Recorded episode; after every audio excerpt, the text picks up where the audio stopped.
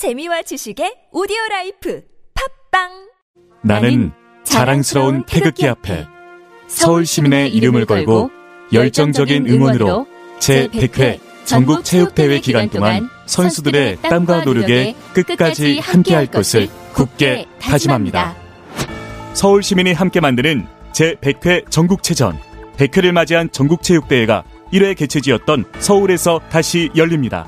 10월 4일부터 10일 잠실 주경기장을 비롯한 72개 경기장에서 진행되는 전국체육대회와 10월 15일부터 19일 전국장애인체육대회까지 많은 관심 바랍니다. 이 캠페인은 서울특별시와 함께합니다.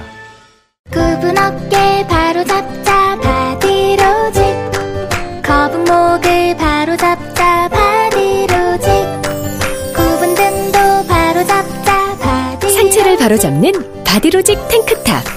뻐근한 거북목, 구부정한 어깨와 등을 바디로직 탱크탑으로 쭉쭉 펴주세요. 이제 완벽하게 바로 잡자. 골반, 허리, 거북목까지 검색창에 몸매 교정 바디로직. 무료입니다. 정말요? 미니 태양광 시공 2년 연속 1위 솔라테라스에서 서울주택도시공사 임대아파트에 태양광 미니 발전소를 완전 무료로 설치해드립니다. 경제도 어려운데 미니 태양광 무료로 설치하시고 전기요금도 최대 25% 절감하세요. 서울주택도시공사 미니 태양광 무료 설치 신청은 1566-3221, 1566-3221.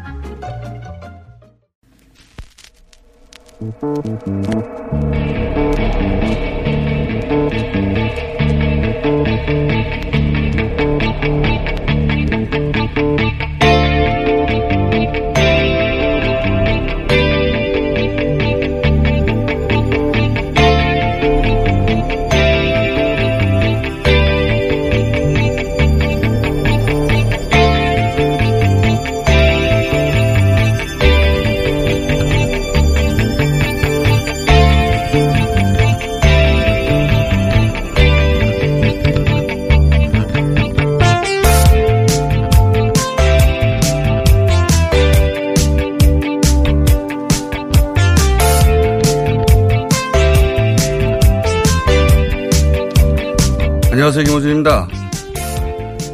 어제 조국 장관 자택이 압수수색됐습니다. 완전히 새로운 국면이죠. 전 여기서 언론 이야기를 다시 하고 싶습니다. 지난 두 달간 보도가 일방적 폭주라는 지적에 언론은 권력에 대한 감시 견제는 고유 역할이라고 항변했죠. 맞습니다. 그 선을 어디서 그어야 하는지가 문제지. 권력에 대한 감시 견제, 절대적으로 중요한 사회적 기능이죠. 조국 장관 권력 맞으니까요. 견제, 감시해야 합니다. 그런데 현직 법무부 장관을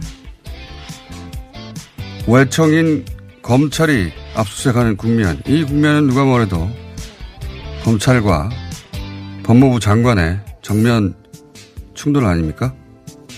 그 결과에 따라 어느 한쪽은 죽고 사는 사활적 이해가 걸린 거 아닙니까?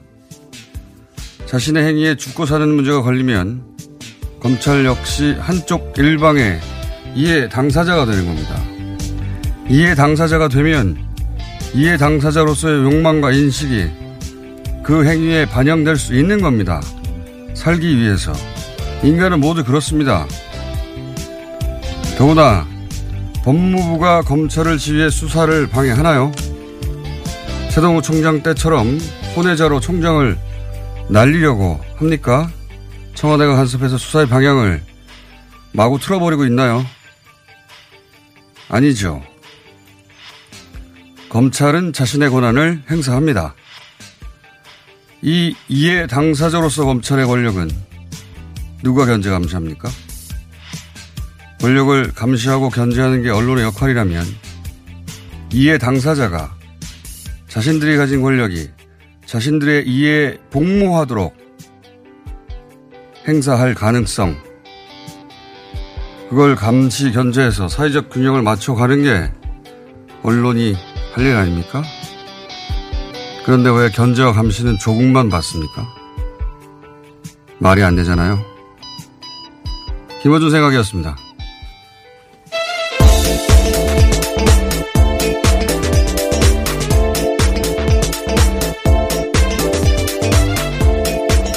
tbs의 류밀희입니다. 예. 매일매일 새로운 뉴스가 그 전까지 가장 큰 뉴스일 줄 알았는데 빵빵 새로 터지니까. 방송 끝나고 나면 막 터지더라고요. 예. 네. 그리고 또 밤에 되면 또 새로운 뉴스가 네. 나오고. 자, 이야기는 잠시 후에 아무래도 제가 또 길게 할 것 같아가지고 하기로 하고. 네. 사실은 국가 단위에서 훨씬 더 큰 일이 벌어지고 있습니다. 네. 미국에서. 방금 전 소식부터 전해드릴게요. 한 20분쯤 됐는데요.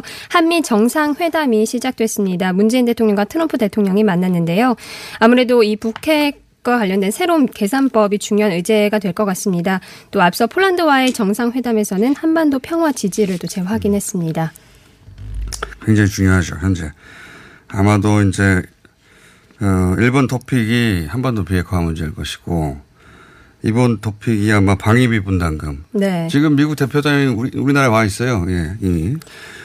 네, 오늘부터 이틀간 또 협상이 맞습니다. 진행되죠. 그리고 아마도 지소미아 문제. 근데 지소미아 문제는, 제가 보기엔 트럼프 대통령이 큰 관심이 없어요. 왜냐하면 나머지 둘, 비핵화, 방위비 분담금. 네. 이건 본인의 대선과 직결되어 있는 문제지만. 그렇죠. 지소미아에 뭐 큰 관심이 없어서 저는 여기에 대해서 지소미아가 큰 돌파구를 마련할 것이다. 그럴 것 같지는 않고. 네, 앞서 모두 발언에서도 그 두 가지에 대한 얘기들이 주로 이렇습니다. 맞습니다. 그럴 수밖에 없어요. 모두 발언을 못 들었지만. 우선 비핵화 문제는 간단하게 정리하면 북한이 계속해서 새로운 셈법이라는 표현으로 그동안의 미국 태도를 바꿔라. 네. 그다음에 트럼프는 조만만 하다가 최근에 새로운 가능성 접근법 이런 이야기 표현을 썼어요. 네, 맞습니다. 결국 똑같은 얘기를 하기 시작한 거예요. 그런데 이제 북한이 그동안 셈법을 바꾸려고 한 거는 북한의 요구사항은 그동안 크게 달라진 게 없어요. 동시적 단계적이라고 표현되는 그리고 체제 보장을 동시에 요구하는 그러니까 북한이 한 단계를 나가면 미국도 동시적으로 단계마다 상한 조치를 내놔라. 네. 일반적으로는 매우 상식적인 요구죠. 그런데 미국의 볼튼 강경파는 한꺼번에 단계가 아니라 한꺼번에 다 내놔라. 다 내놓고 나면 그때 미국이 보상을 할게. 이래서 네. 진도가 안 나갔죠. 그런데 새로운 접근법이라는 얘기를 한 걸 보면 이렇게 뭐 2단계, 3단계, 4단계 얼마나 단계가 나눌지 모르겠지만 단계를 나누고 단계별로 상황 조치에 관한 이야기를 하지 않을까. 그중에서 가장 어려운 게 제재 해제예요. 맞습니다. 근데 이제 트럼프 대통령은 대선 기간 중에 북한에 대한 제재 해제를 할 수가 없어요. 왜냐하면 그 자체가 또 반대파로부터 공격을 받기 때문에. 유권자를 의식할 수밖에 없죠. 예, 그러니까 북한의 비핵화가 완전히 되지 않았는데 왜 제재 해제를 해주냐고 하는 그냥 일반 정서가 분명히 존재할 수 있어요. 미국 내에서는. 네. 그 제재 해제에 해당되는 부분을 그럼 우리가 담당하겠다. 예를 들면 금강산을 푼다든가 개성공단을 한다든가. 이때까지는 미국이 거기에 귀 기울이지 않았어요. 근데 상황 조치가 있다면 그거밖에 없거든요. 유엔 문제를 유엔을 건드리지 않고 다룰 수 있는 게. 그런 이야기가 어느 정도 접근됐으니까 양쪽 모두 긍정적인 분위기를 얘기하는 게 아닐까. 그래서 올해 안에 이 문제가 풀리지 않을까라고 혼자 전망해 봅니다. 네. 이거는 두 양반이 테이블에 앉아서 결론 내겠지만 또 하나는 방위비 분담금이에요. 트럼프 대통령은 맨날 50억 달러 얘기하거든요. 네, 맞습니다. 50억 달러는 근거가 없어요. 아무리 계산해봐도 한 35억 달러밖에 안 됩니다. 그러니까 4조 정도 되나요? 한 4조 정도 되는 거예요. 근데 트럼프 대통령이 갑자기 6조를 들고 나온 거예요. 이게 네. 뭐 도대체 근거가 어떻게 되는지 이해할 수가 없는데 우리 셈법은 간단해요. 미국이 그 미군 주한미군들한테 월급 주는 거 빼고. 예. 그렇죠. 인건비 제외하고서. 그건 자기들이 줘야죠. 네. 예. 그리고 우리가 토지나 시설이나 관련 비용 지원 이 부분을 우리가 담당하는 거예요. 네. 근데 거기에 이제 한국인 고용원 인건비도 있겠지만 여하간 이걸 합치면 대략 총액이 2조 정도 되는데 그걸 나누는 겁니다. 반반. 매우 우리 입장에서 합리적이죠. 네. 근데 트럼프 대통령은 대선 공약이 이거거든요. 동맹들로부터 돈을 더 많이 받아내겠다. 이 양반은 현금을 좋아해요. 당연히 현금을 내놓으라는 거예요. 그래서 도대체 얼마를 요구할지 알 수 없으나 이건 올해 안에 결론이 나야 되거든요. 네, 이 비용과 관련해서 SBS가 또 보도를 했는데요. 항목별 비용안을 입수했다고 합니다. 최소 2조 8천억 원, 그러니까 미국 돈으로 하면 23억 6천만 달러로 예상하고 있다고 합니다. 그 누가 합니까? 예, 페이퍼에 써 있는 건 중요하지 않아요. 트럼프 대통령이 이 자리에 앉아서 문재인 대통령한테 뭔가 요구하겠죠. 그러면 협상단으로 와 있는 사람들 하루아침에 다 바꿔요. 네. 예.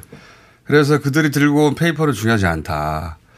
지난번에도 마찬가지였어요. 그러니까 트럼프 대통령 마음이고요. 예, 얼마를 부를지 모르겠는데 그러면 주고받는 게 생기는 거죠. 그럼 비핵화, 트럼프 대통령은 비핵화도 자신을 위한 것이지만 한반도를 위해 주는 선물이라고 생각하거든요. 그렇게 네. 줬으니 돈 좀 많이 내라 이렇게 이야기했죠. 심플합니다. 액수가 얼마 될지 모르겠고 그런 이야기를 할 것이고 그런 게 결정될 것이고 그렇다. 자 다음은요. 네. 검찰이 국민연금공단 기금운용본부 또 삼성물산에 대해 압수수색을 벌였습니다. 삼성 바이오로직스 분식회계 의혹 때문인데요.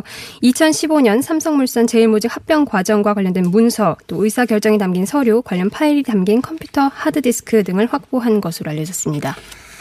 이건 뭐 박근혜 정부 시절 국민연금이 한마디로 이재용 부회장에게 유리하도록 제일모직과 삼성물산의 합병 비율을 조절하는데 큰 기여를 하였다. 국가기관인데. 네.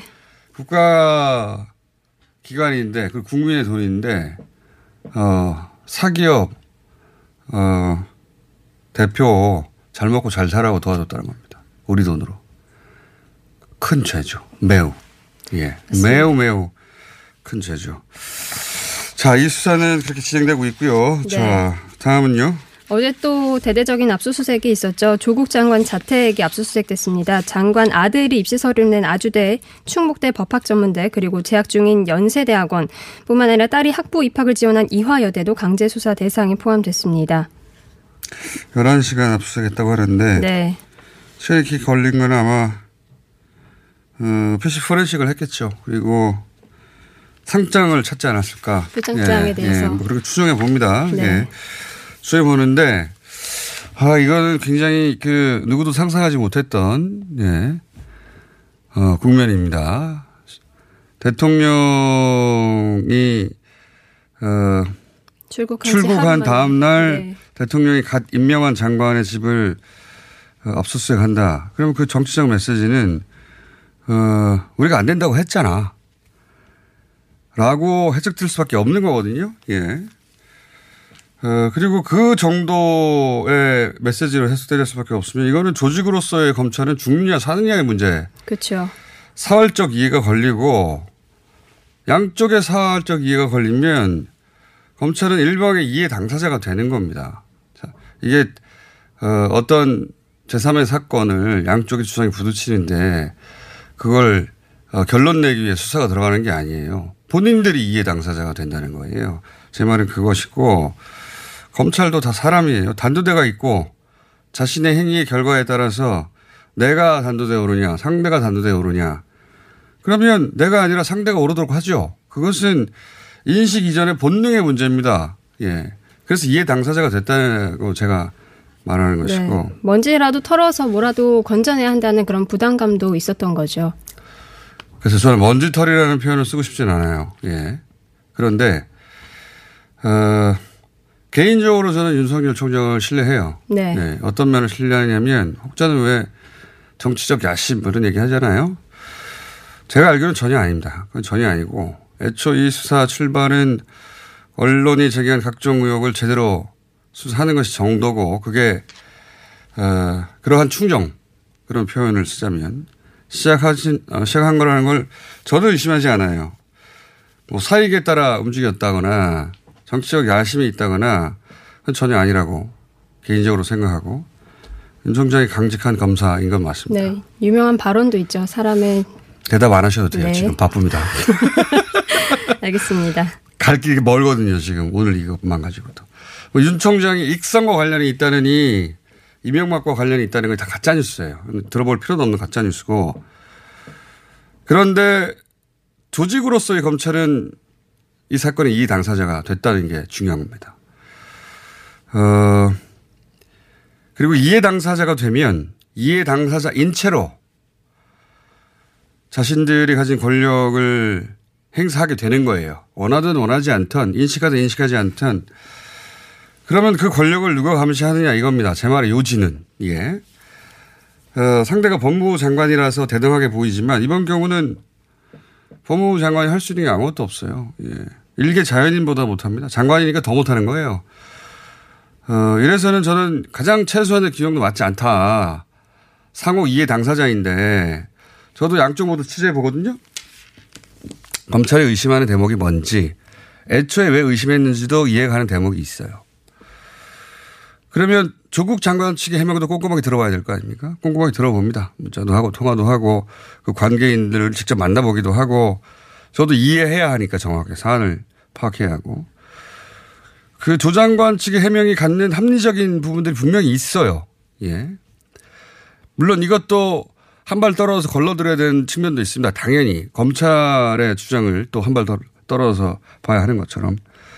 그런데 양쪽이 이해 당사자가 되어버렸는데 그러면 한쪽의 해명이 가진 합리적 부분도 언론이 최소한의 균형이라는 측면에서 대목을 전달해줘야 하는데 그게 이치에 맞는 거라고 저는 보는데 전혀 없어요. 예. 그래서 저는 계속해서 정 교수 측의 해명 부분이 어떤 게 합리적인 부분이 있는지 얘기하는 겁니다. 이대로 가면 제가 보기에는 최소한 정경심 교수에 대한 조국 장관 부인에 대한 구속영장 청구까지는 가지 않겠나 이렇게 예상이 되거든요. 뭐 저만이 아니라 모두들 그렇게 예상하죠. 그런데 양쪽 모두를 취재해 보잖아요. 검찰은 영장 발부를 매우 자신하는 것 같고요. 정 교수 쪽의 변호인단도 역시 기각을 정반대로 매우 자신하는 것 같습니다. 양쪽이 자신들의 바람과 욕망이 거기에 투영된 거죠. 예. 뭐 그럴 수밖에 없잖아요. 근데 자신하는 정도가 비슷해요. 제가 보기에는. 네. 예. 정 교수 쪽 변호인들의 기각 자신은 들어본 적이 없었잖아요. 저는 들어봤는데 자신합니다. 직접 들어본 건 아니에요. 예, 간접적으로. 근데 제3자인 제가 보기에는 어떠느냐. 저는 검찰이 유리하다고 생각합니다. 여러 가지 이유가 있어요. 한 가지 예를 들어볼게요. 이 이야기를 하는 이유는 마지막에 말씀드리고 너무 구체적인 예들이 너무 많은데 예를 들어서 최근에 보도가 됐습니다. 많은 사람이 주목하지는 않았지만 당연히 검찰발 뉴스겠죠. 주식 청약서가 정경심 교수의 이름이 적힌 주식 청약서가 지금까지 찍힌 채 2016년 6월에 찍힌 게 하나 나옵니다. 물론 계약까지는 가지 않았어요.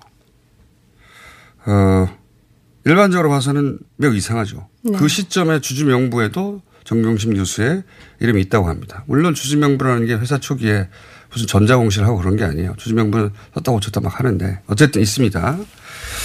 당연히 이제 조 장관 차에게 제가 물어봅니다. 일반적으로 이상한 상황이니까요. 그 답변은 결국 영장실질심사에서 다 터질 내용이기 때문에 제가 뭐라고 할 수는 없어요. 제가 듣긴 들었는데. 근데 그 이야기를 듣고 대충 이렇게 된 것이구나 하고 파악이 되고 이렇게 저렇게 된 것이구나 하고 이해가 가는 측면이 있습니다. 근데 예를 들어서 이 사안을 가지고 영장실질심사를 합니다. 계약서가 있어요. 주주 명부가 있어요. 계약이 안 됐다 하더라도. 계약이 안 됐는데 주주 명부가 있는 것도 이상하죠. 어쨌든. 그리고 관련 JTBC 보도 중에 이런 게 있어요. 어떤 관계자가 사모펀드 관계자라고 표현됩니다. 정경심 씨가 코링크 유상증자 하는데 주식 수를 늘리려고 참여하려고 하였는데 아마 뒤에는 여의치 않아 이런 취지이겠죠. 그런 인터뷰가 있어요. 아마도 이 관계자는 검찰 수사에도 비슷한 진술을 했다고 봐야죠. 그러니까 언론에까지 나오겠죠. 그럼 한쪽은 관계자, 이 관계자가 있는 그대로 사실을 말하는 건지 또는 자기의 이해가 거기 반영된 건지 잘못 들은 건지 잘못 이해한 건지 누군가 잘못 말을 전달한 건지 알 수가 없어요. 하지만 중요한 건 관계자라고 부를 만한 진술이 있고 계약이 안 됐지만 계약서가 있고 네. 계약이 안 되는데 있는 게 이상하지만 주주 명부가 있고 다른 한쪽에서는 당사자 본인 혼자의 반론밖에 없어요. 그러면 판사 입장 판사가 신입니까? 판사는 신이 아니에요. 게다가 이런 사안들이 한둘이 아니라 빽빽빽빽빽하게 있어요. 그럴 때마다 소위 관계자가 진실인지 또는 자기 이해가 반영된지 알 수 없는 이유로 예를 들어서 최근에 웰스 CNT 대표 어제 보도가 됐죠. 정경심 교수가 코링크를 주도했다는 취지에 네. 물론 그것은 야당의 야당발 뉴스이긴 합니다만 이거는 저희가 녹취록에서 봤던 나는 조국의 적자도 몰라 펀드가 조국 건지도 몰라 조국의 일을 몰라라고 했던 말과 정면으로 배치되죠. 그렇죠. 하지만 그런 이야기를 검찰에도 했다고 봐야 됩니다. 이제. 이런 게 촘촘히 있어요. 한둘이 아니라. 그러면 일일이 다 방어가 가능할 것인가. 저는 개인적으로 이 계약서 사안은 정 교수 측 해명이 맞다고 보지만 설사 정 교수 측에서 진실을 말한다 해도 저는 불리하다고 봅니다. 그런 면에서. 정 교수는 자신이 알고 있는 것을 가지고 이야기하는 것이고 검찰은 모든 관계인을 소환할 수 있는 거예요. 그 모든 관계인이 어떤 이해관계 속에서 어떤 말을 할지는 전혀 예측할 수가 없는 겁니다. 그리고 그것을 제3자인 판사가 그 관계인들의 진술을 아 이런 이해관계 때문에 이런 말을 하는 거구나 혹은 있는 그대로 진실을 말하는구나 어떻게 압니까? 그냥 그 논리 구성 속에서 보는 겁니다. 양쪽이 이해 당사자인데 대등하지 않아요. 제가 보기엔. 처음부터 한쪽이 현격하게 불리하면 그쪽 이야기를 세심하게 살피는 게 언론이 할 일 아닙니까? 언론은 뭐 다 알고 있어요? 검찰발 뉴스만 가지고 오면서. 그래서 이 이야기를 계속 하는 겁니다. 일단 오늘 여기까지 하고요. 예. 제가 왜 이 이야기를 전하는지. 그것은 총장 개인의 품성과 그런 문제가 아니에요. 하나의 조직으로서의 검찰이 가지고 있는 지금 당면한 사활적 이해, 예. 그 관점에서 얘기하는 겁니다. 다음 뉴스 중에 꼭 해야 되는 게 있습니까? 많습니다. 많습니까? 제목만 쭉 읽고 끝내죠. 예. 네, 북한이 몽골에서 일본과 접촉해서 평양에서 원산간 이어지는 신칸센을 놔달라고 제안한 게 있고요. 네. 그리고 이제 김포에서도 계속 확진이 났는데 아프리카 돼지열병, 한강 방어선이 뚫렸다는 보도도 이어지고 있습니다.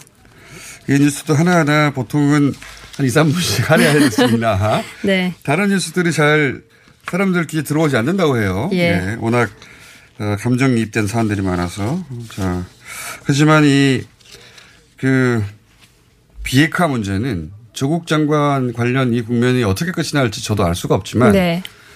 그래도 끝이 납니다. 그리고 나서도 우리가 앞으로 10년, 20년 혹은 100년 동안 영향을 미칠 사안이거든요. 예. 이 사안에 계속 관심을 가져야 된다. 네. 자, 오늘 여기까지 하겠습니다. tbs의 류미리였습니다. 너 요즘 헤이브로 맨즈 브라운 올인원 로션 안 발라? 그 각질 봐. 요즘 얼굴이 좀 거칠긴 한데 이게 각질 때문이었어? 당연하지. 일단 헤이브로 맨즈 브라운 올인원 로션부터 발라. 비피다가 각질을 없애니까 피부결 좋아지지. 얼굴도 환해지지. 네 얼굴도 완전 괜찮아질 수 있어. 남자의 자신감, 각질부터 시작하자. 헤이브로 맨즈 브라운 올인원 로션. 포털에서 헤이브로를 검색하세요.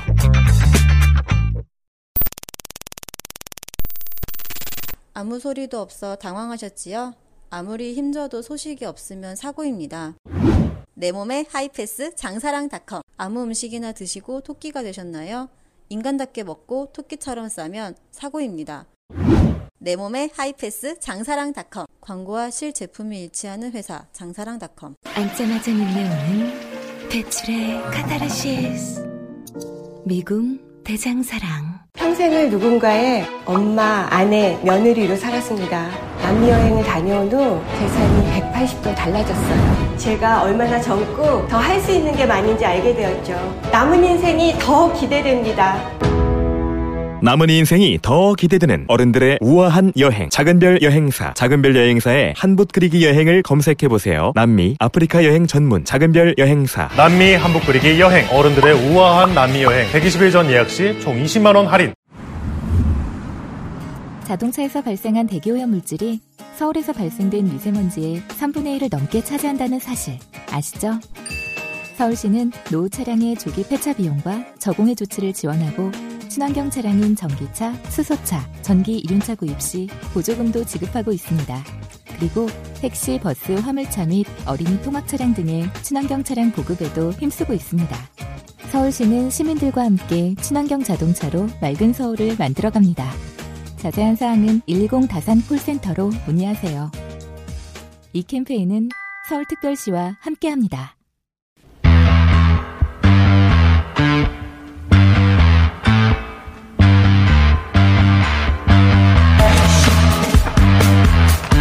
자, 조국 장관 부인 정경심 교수의 검찰 소환이 임박해 보입니다. 네, 영장 청구 가능성도 거론되고 있습니다. 하루 이틀이 아닙니다. 벌써 한 달 이상 쟁점을 또 짚어보겠습니다. 오늘은 다른 두 변호사를 모셨습니다. 여러 시간을 들어보겠습니다. 김남국 변호사님 나오셨고요. 안녕하십니까? 네, 안녕하세요. 네. 김남국 변호사입니다. 뉴스공장 처음 출연이십니다. 그리고 뉴스공장에 바쁜 출연하신 박준 변호사님. 네, 안녕하세요. 박준입니다. 네, 박준 변호사님은 tbs tv 더룸 8시 더룸 뉴스공장 외전하고 있습니다. 예. 폭발까지는 아니고 급상승. 공장장 덕입니다. 예. 폭발까지는 아니고 급상승 중입니다. 감사합니다. 자, 따지자면 너무 많으나 큰 틀 몇 가지만 제가 여쭤보겠습니다. 두 분의 의견을 각각 똑같은 질문을 여쭤보겠는데, 우선 가장 큰 그 의혹의 출발점은 소위 이제 펀드 운영사 코링크, 그냥 하죠. P도 붙지만 네. 코링크. 코링크의 실소유주가 첫째, 실소유주가 5천조 가다. 그리고 그런데 그 뒤에 정경심 교수가 있다라고 누군가가 알고 검찰 주장입니다. 예, 특정하지 않고 정경심 교수라고 확실하다고 말하지 않으나 이제 그런 뉘앙스의 보도. 그러니까 실소유주는 5천조카고 정경심 교수가 뒤에 있다. 사실상 주인은 정경심이다. 네. 그렇게 그림이 가야 됩니다. 예. 그런 식의 뉘앙스의 보도가 엄청 많이 나왔죠. 네. 예. 우선 여기서부터 출발해 볼게요. 두 분은 요 아직까지는 가설 혹은 네. 뭐 의혹, 추론에 대해서 연구를 꽤 해보신 분들로 알고 있는데 어떻게 생각하십니까? 일단 제가 말씀드리면 먼저 상대보다 유리하려고. 네. 아니 그렇게 아니, 상대가 할 말이 없어지게 혹시나 제가 중요한 건 다 말해버리는 제가 하는 얘기 다 해버릴까 봐. 이렇게 그림이 그려져야 될 이유가 네. 사실 이렇게 돼야지만이 자본시장법상 처벌이 가능해요. 그래서 그렇겠죠. 정경심 교수가 실소유자야지만이 검찰이 뭐 흘린 건지 모르겠지만 그림이 완성이 됩니다. 거기서부터 그렇죠. 시작이 되는데, 만약에 실소유자가 아니면 할 수 있는 게 별로 없어요. 투자자이기만 하기 때문에. 투자자는 처벌할 수가 없습니다. 그러니까요. 그게 가장 중요한 고리이기 때문에 검찰은 정경심 교수가 실소유자기를 바라지 않을까 생각이 듭니다. 거기에 의혹이 집중되는 건 당연한 것 같아요. 네. 일단은. 그럴 수 있고요. 네. 왜냐하면 실소유주면 네. 실소유주면서 투자자 둘 다가 되니까 그렇죠. 말씀하신 대로 자본시장법 위반으로 투자자 얘기만 하면 자본시장법에 처벌 규정이 없잖아요. 없죠. 그러니까 투자자하고 네. 실소유자하고 구별할 수 있는 게 가장 중요한 게 얼만큼 돈이 투자됐고 회사 운영 규모가 얼마 되고 뭐 이런 이면 계약서가 있는지, 아니 주식을 어떻게 받는 게 있는지가 중요한데, 자본의 흐름을 보라는 김용남 전 의원의 말씀이 이제 제가 많이 떠오릅니다. 네. 흐름을 보면 전 정반대 생각이 들어서 자본 자체가 상당히 규모가 커요. 근데 거기서 움직인 장어가 예, 네. 근데 10매덕 정도 투자해서 이 모든 것을 실소유할 수 있느냐? 저는 사실 의문입니다. 우선은 가능한지부터 들여다봐야 되는데요. 네. 사업을 추진해 보신 분들이 아마 다 아실 거예요. 사업계획서를 작성을 하고 사업을 그린다라고 하는 것은 A부터 Z까지 이 사업에 대해서 쭉 본인이 장악할 수 있어야 되고 이러한 부분에 대해서 들여다보고 모든 것을 할 수 있을 때 사실상 바지사장을 내세울 수가 있는 거거든요. 행위 지배라고 표현해요. 그렇죠. 그런데 네. 지금 정경심 교수가 만약 정말 이런 것들을 코링크 PE를 지배했다라고 하려면 이런 어떤 우회상장이라든가 인수합병이라든가 그 과정에서 필요한 자금을 끌어오고 거기에 필요한 기술력 있는 회사를 데려오고 그 사람들과 소통하면서 이런 것들을 전부 다 할 수가 있어야 되는데 지금 정경심 교수의 어떤 전공이라든가 지금 살아온 경험이나 경력 이런 것들을 비춰봤을 때 그런 것들을 하기 어렵고 만약에 코링크 PE를 뒤에서 뭐 실질적으로 지배하거나 이렇게 하려고 했다고 하면 오히려 바지사장한테 사기를 당할 오히려 그런 우려가 더 큰 그런 상황이기 때문에 일단은 이제 일반론이고요. 네. 그래서 실질적으로 이게 불가능하다. 예를 들어서 영문과 교수라고 해서 이 자본시장에 뭐랄까요. 도사가 되지 말라는 부분은 없으니까 일반론입니다. 그러니까. 일반론인데 그러니까 이게 굉장히 중요하다. 돈의 투자를 봐야 돼요. 네. 그렇다고 하더라도 정말 머리가 상당히 좋아가지고 제가 뭐 상법 전공을 했는데 저는 모르겠습니다. 정경심 교수가 머리가 상당히 안 좋다는 얘기입니까? 아니요. 정말 법에 아니면 이런 뭐 상장, M&A 이런 걸 많이 알아가지고 했다고 가정에 한다고 하더라도 돈이 맞아떨어져야 됩니다. 맞습니다. 다 알아도 그걸 지배할 만한 돈이 거기 잠겨 있어야 돼요. 돈이 있어야 돼요. 돈을 한번 보자고요. 돈을 보면 지금 투자 자체가 유상증자하면서 한 1억 5천, 2억 5천 정도 들어가는 이게 또 맞는지 모르겠어요. 네, 뭐 그 사이인 것 대여한 것 같은데요. 네. 실제로 투자한 거는 블루펀드 14억 투자한 게 다거든요. 그런데 네. 이 회사 뭐 코링크나 아니면 이 WFM 전체 회사 규모를 보면 지금 레드 펀드에 40억 정도 들어갔다가 중간에 30% 회복됐다 그러고 더 중요한 건 배터리 펀드입니다. 네. 이게 지금 제가 보도입니다. 저도 잘 몰라요. 얼마 있는지. 잘 모르죠. 80 이걸 다 어떻게 합니까? 80억으로 보도됐어요. 80억도 있고요. 예. 또 신성에서 53억 더 했다는 얘기도 있습니다. 예. 대략 이게 200억 정도의 가치가 있는 코링크. 근데 꼭 현금이 들락날락한 건 아닌 것 같고요. 그리고 예. 그걸 봤을 때 10매덕으로 200억을 지배한다? 말이 안 되고요. 만약에 근데 기술이 정말 뛰어나서 아니면 머리가 좋아서 이 돈 돌릴 수 있고 투자를 유치를 잘한다 그러면 모르겠지만 그거는 지금 익성 같아요. 제가 봤을 때는 오히려. 초기에는 익성이 주도적 역할인 건 거의 분명해 보입니다. 근데 시즌2에서는 예. 이 펀드가 이제 새롭게 맞습니다. 레드 펀드가 이제 청산이 그렇죠? 되고 새롭게 된 건데. 자, 그럼 일단 거기 익성 얘기가 네, 나왔으니까. 이 부분을 지금 그 박지훈 변호사님 말씀을 이어서 조금 더 설명을 드리면요. 이게 사실 펀드가 있고 이 펀드의 운용사가 있는데요. 그렇죠.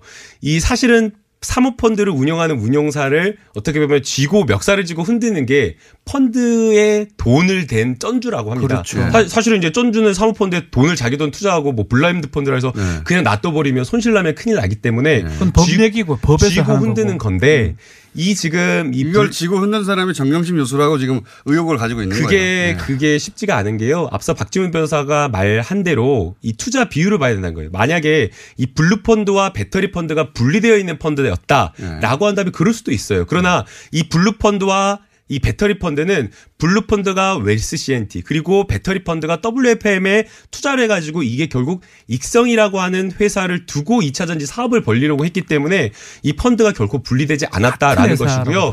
그렇기 때문에 배터리 펀드에서 거의 뭐 80억 원이라고 하는 이 자금이 들어갔다라고 한다면 사실상 코링크 PE를 좌지우지하는 사람은 배터리 펀드의 주인이다라고 그렇게 평가를 합니다. 그러니까 초반에는 익성인 것 같고 후반에는 배터리 펀드가 주인공이 돼버릴 수밖에 없다는 거죠. 근데 이제 저도 공시된 걸 잘 모릅니다만 자세히 들여다봤는데 이걸 다 설명한다고 이해할 것 같지 않은 설명을 안 하겠습니다. 어쨌든 초반에는 익성이 후반에는 신성이 굉장히 중요한 역할을 하고 그 외에 주요 플레이들이 많이 있어요. 중간중간에. 네.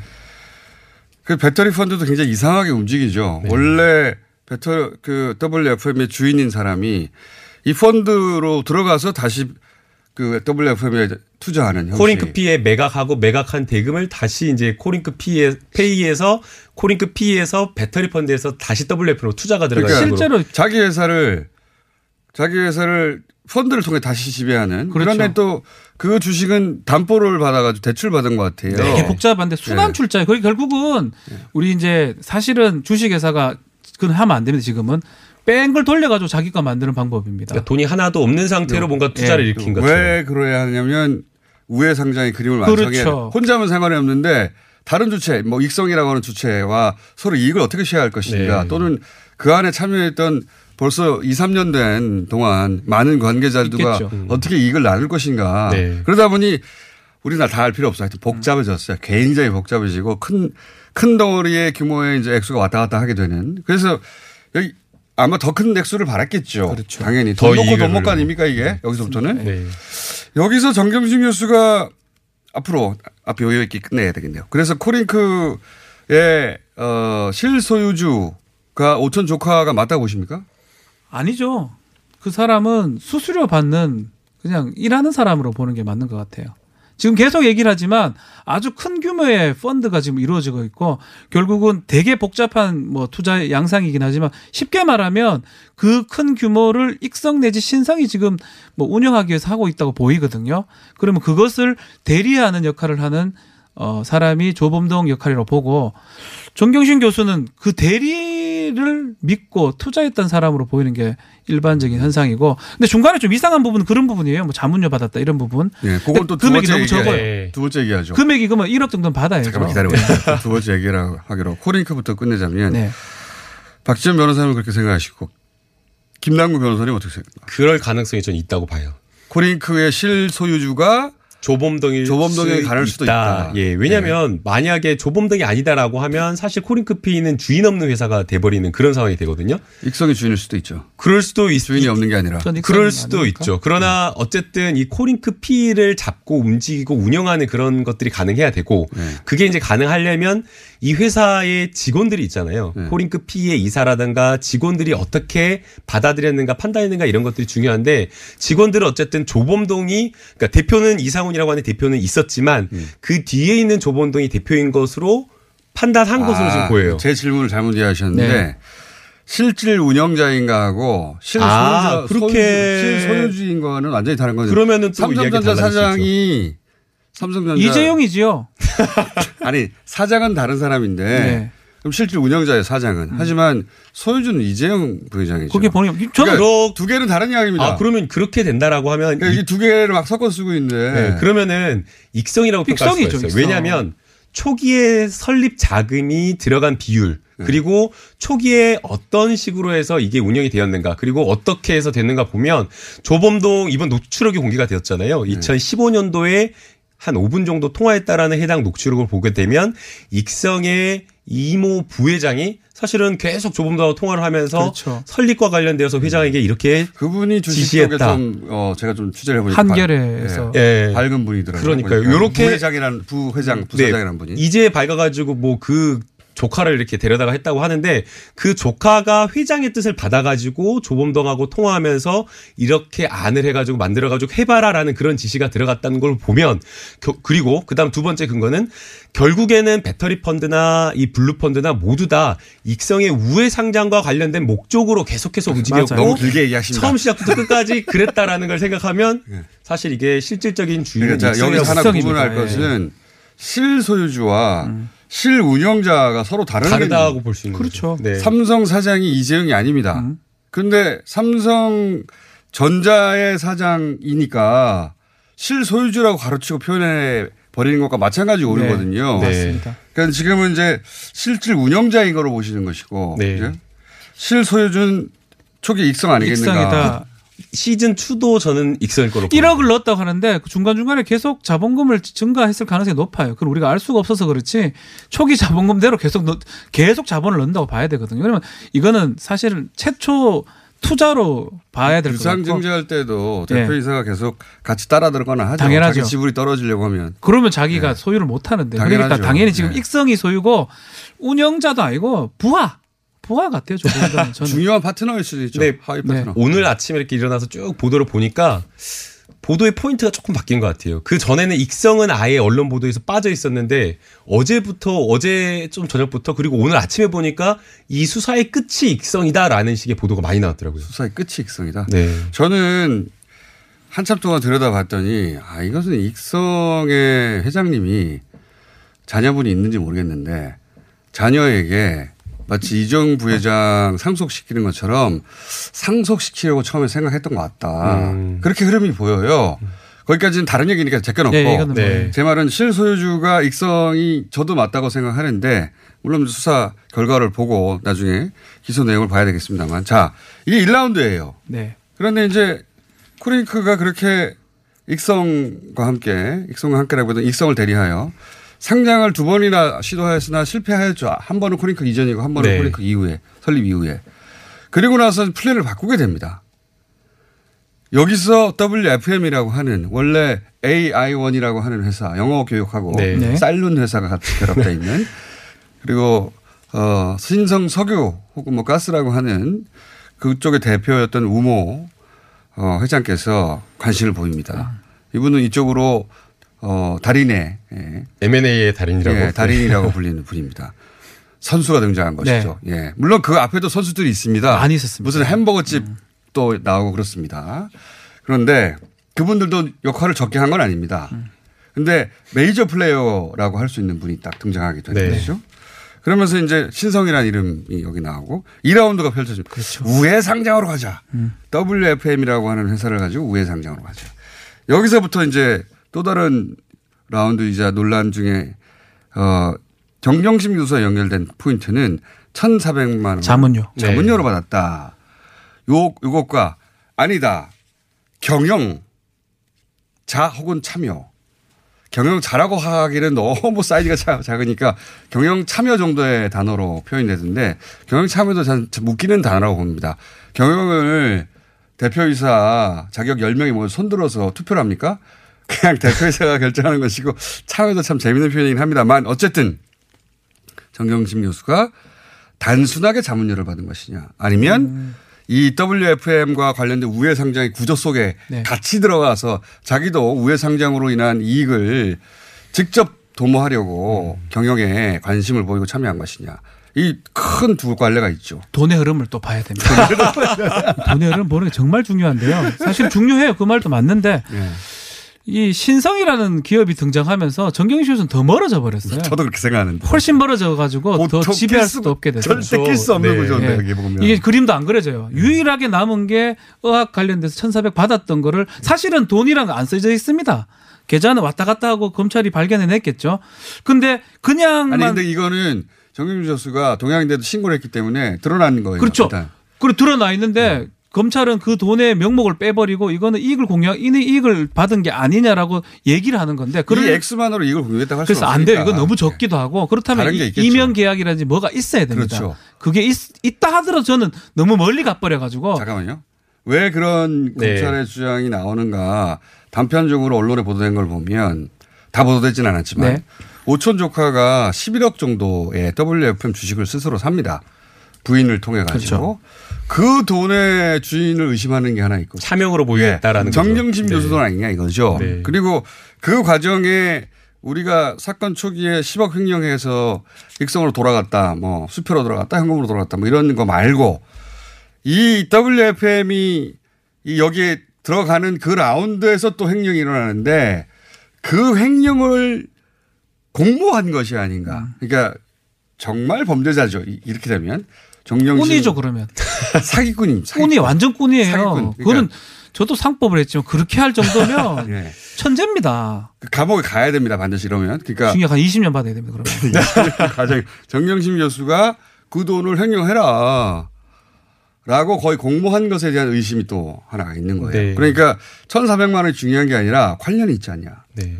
관련이 있는 걸 보니 그런 횡령이나 혹은 또 직접 구매나 이런 것에 뒤에 정경심 교수가 실소유할 수 없으니까 주식을 차명으로 이런 식으로 보유한 것이다. 여기에 오촌 조카의 욕망은 없어요. 오촌 조카는 다 이 구도를 보면 그 백지와 같은 무소유의 인간인데 그냥 어쨌든 실행행위만 도운 사람이 돼버리는 건데 그러기가 좀 어렵다고 보이는 게요.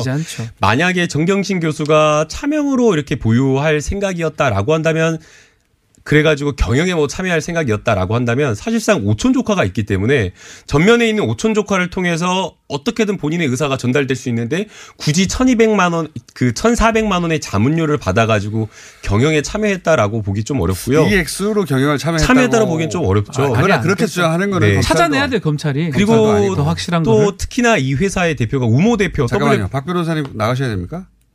네. 바쁘시군요. 지금 5분 남았는데. 나가실랍니까 혼자? 뭐 하고 가겠습니다. 예.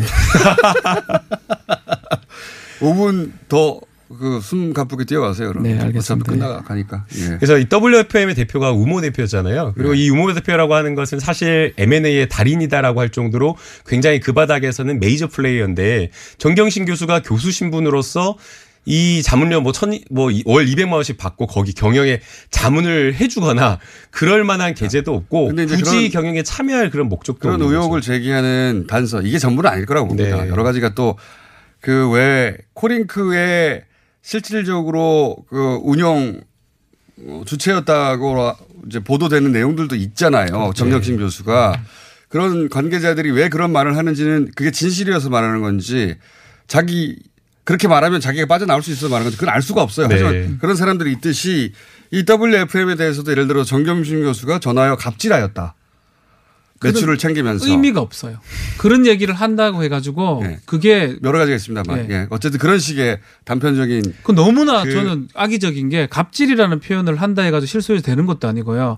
그렇다면 이면 계약서라든지 자본의 흐름, 김용남 의원이 좋아하는 자본의 흐름. 그게 맞아떨어지면서 그렇게 갑질한다면 부가적 증거, 정황 증거가 되는 거지 갑질하고 소리 지른다 해가지고 갑자기 실소유주 되는 거 아니에요? 지금 갑질과 소리 지른다는 것도 그쪽의 표현이지 정경심 네. 교수 사이드에서는 전혀 다르게 그러니까 지금 5분밖에 안 남아서 얘기예요. 제가 어제 이걸 리서치를 꼭 했는데 네. 실질적 지배라고 하는 상법상의 어떤 실질적 지배 숨어 있으면서 실질적 지배했다라고 인정을 하려면 몇 가지가 인정이 돼야 되는데요. 인사와 관련돼서 본인이 결정권을 행사했는지 그렇죠. 그다음에 제일 중요한 게 돈과 관련돼서 박준 변호사님께서 계속 돈의 흐름을 봐야 된다고 했는데 네. 자본 집행할 수 있는 게 굉장히 중요해요. 돈이 어디로 가는지 자본을 네. 마음대로 써가지고 업무상 횡령하거나 유용하는 것이 가능했는지. 그렇죠. 그다음 이제 세 번째는 회사의 운영과 관련되어서 굉장히 중요한 의사 결정에 대해서 지배적인 의사 결정권을 가졌는지 이 세 가지더라고요. 이거는 다스 실소유주 이명박 전 대통령의 다스 실소유주 의혹뿐만 아니라 다른 여러 상법상의 이런 어떤 회사 지배, 실질적 지배와 관련된 법리라고 보는데요. 그러면 이 세 가지 요건에 정경심 교수가 맞는지를 살펴보면 어느 하나도 해당이 되지 않는다라는 거예요. 혹은 충분히 충족하지 않는다. 뭐 이렇게 얘기해야 돼요. 네. 왜냐하면 우리가 모르는 부분도 있을 수 있잖아요. 네. 그러니까. 그럼 나왔겠죠 벌써. 아니죠. 그걸 실질심사 때 내놓을 수도 있죠. 검찰 쪽에서. 한번 보입시다. 자, 그럼 인사권. 특히 이제 이 횡령이 중요한 것 같아요. 이건 맞아요. 것 같아요. 예. 익성을 우리가 특정하게 된 이유도 구조도 그렇고 주도했다는 뭐 녹취도 나오고 지분 구조도 그러하지만 횡령이 익성으로 갔다라는 게 첫 번째 오촌 조카를 통해서 나왔던 보도된 녹취록이 나온 거죠. 이거는. 아주 중요한 증거예요. 그걸로 끝이에요, 사실은. 그러니까 횡령하는 사람이 주인인 거거든요. 그다음에 횡령 지시도 익성으로부터 왔잖아요. 네. 이제 나중에 진술을 어떻게 바꿨을지 모르겠어요. 그런데 이제 WFM 같은 경우에는 오촌 조카가 횡령을 정확하게 어떻게 했는지는 수사를 저희가 안 해봤으니까 모르겠는데 횡령을 한 것으로 보도되고 있어요. 그러면 그래서 이렇게 보도가 됐어요. 몇 차례. 그 횡령한 돈이 정경심 교수 쪽으로 흘러간 정황 포착. 마치 이 보도는 정경심 교수가 횡령을 지시하여 그 돈을 받아낸 것처럼. 이렇게 보도된 정황이 있거든요. 그때 횡령을 했는지 안 했는지 돈을 마련해서 빌린 돈을 갚았다. 그럴 수 있는 거죠. 이렇게 네. 보도하는 게 드라이한데 이렇게 보도하는 이유는 횡령을 지시공모였다. 악으로 맞추려고 그래요. 사실은 돈은요. 돈의 그럼 타이틀 안 적어놓습니다. 10억, 5억, 1억, 2억 왔다 갔다 계속 합니다. 그것을 개념화시키는 거예요. 이거는 이런 의미로 갔겠지. 그렇게 검찰이 얘기를 하니까 기사를 쓴 거예요. 사실은 10억이 왔다 갔다 하면 얘기를 하는 게 사실 팩트 그게 맞거든요. 그의 성격은 알 수 없습니다. 이거는 법정에 가서 밝혀질 부분이거든요. 그래서 오촌 조카 이 조범동 씨의 진술이 중요한데요. 지금 어제 오늘 나온 진술을 보면 정경심 교수에게 약간 불리한 진술이 좀 나온 것 같더라고요. 네. 그러면 정경심 교수의 진술과 오촌 조카의 진술이 부딪힌다. 서로 모순되고 누구 하나는 거짓말이다 그렇죠. 라고 했을 때에 무슨 판단을 할 것인가 라고 생각을 해보면 결국에는 뭔가 남아있는 돈의 흐름이라든가 어떤 계약서라든가 이런 것들을 통해서 판단할 수밖에 없고요. 누구 말이 사실인지를 뒷받침하는 정황 증거를 통해서 볼 수밖에 없는데. 오촌 조카의 욕망을 또 이해해야 됩니다. 언제나 사람은 욕망대로 움직이는 거니까 아마 두 가지 갈래가 있겠죠. 인척을 보호하느냐 혹은 자신이 세운 사업을 보호하느냐. 살고 싶겠죠. 두 개가 처음에는 두 개 다 살리려고 했겠죠. 네. 그런데 특수부가 그걸 냅둡니까? 바보도 아닌데 두 개가 충돌하게 만들겠죠. 어느 한쪽을 선택하게 될 것이고 어디만큼 양보하게 되느냐. 이 관점에서 본인의 진술을 계속 그런 의미에서 갑질이라는 표현을 하는 거예요. 똑같은 내용을 본인한테 이롭게 자기 살아야 되니까. 근데 그런 것들을 법원에서 예. 냉정하게 어떻게 판단할지 그러니까 우리가 지켜봐야 될 것 같습니다. 그래서 저는 결국엔 두 사람 말에 충돌해가지고 모순된다라고 하면 객관적 증거로 가면 돼, 증거. 객관적 증거로 갈 수밖에 없고요. 그러면 여기서 말하는 객관적 증거라고 하는 것은 우리가 계속 얘기했던 누가 이 큰 펀드 사업과 관련해서 누가 더 많이 개입하고 누가 더 많은 영향력을 실질 판사가 이 영향 전체를 이해해야 돼요. 어느 정도. 뉴스공장을 들으면 되는데 그죠? 들어가셔야 될 것 같은데 영장 실질 심사에.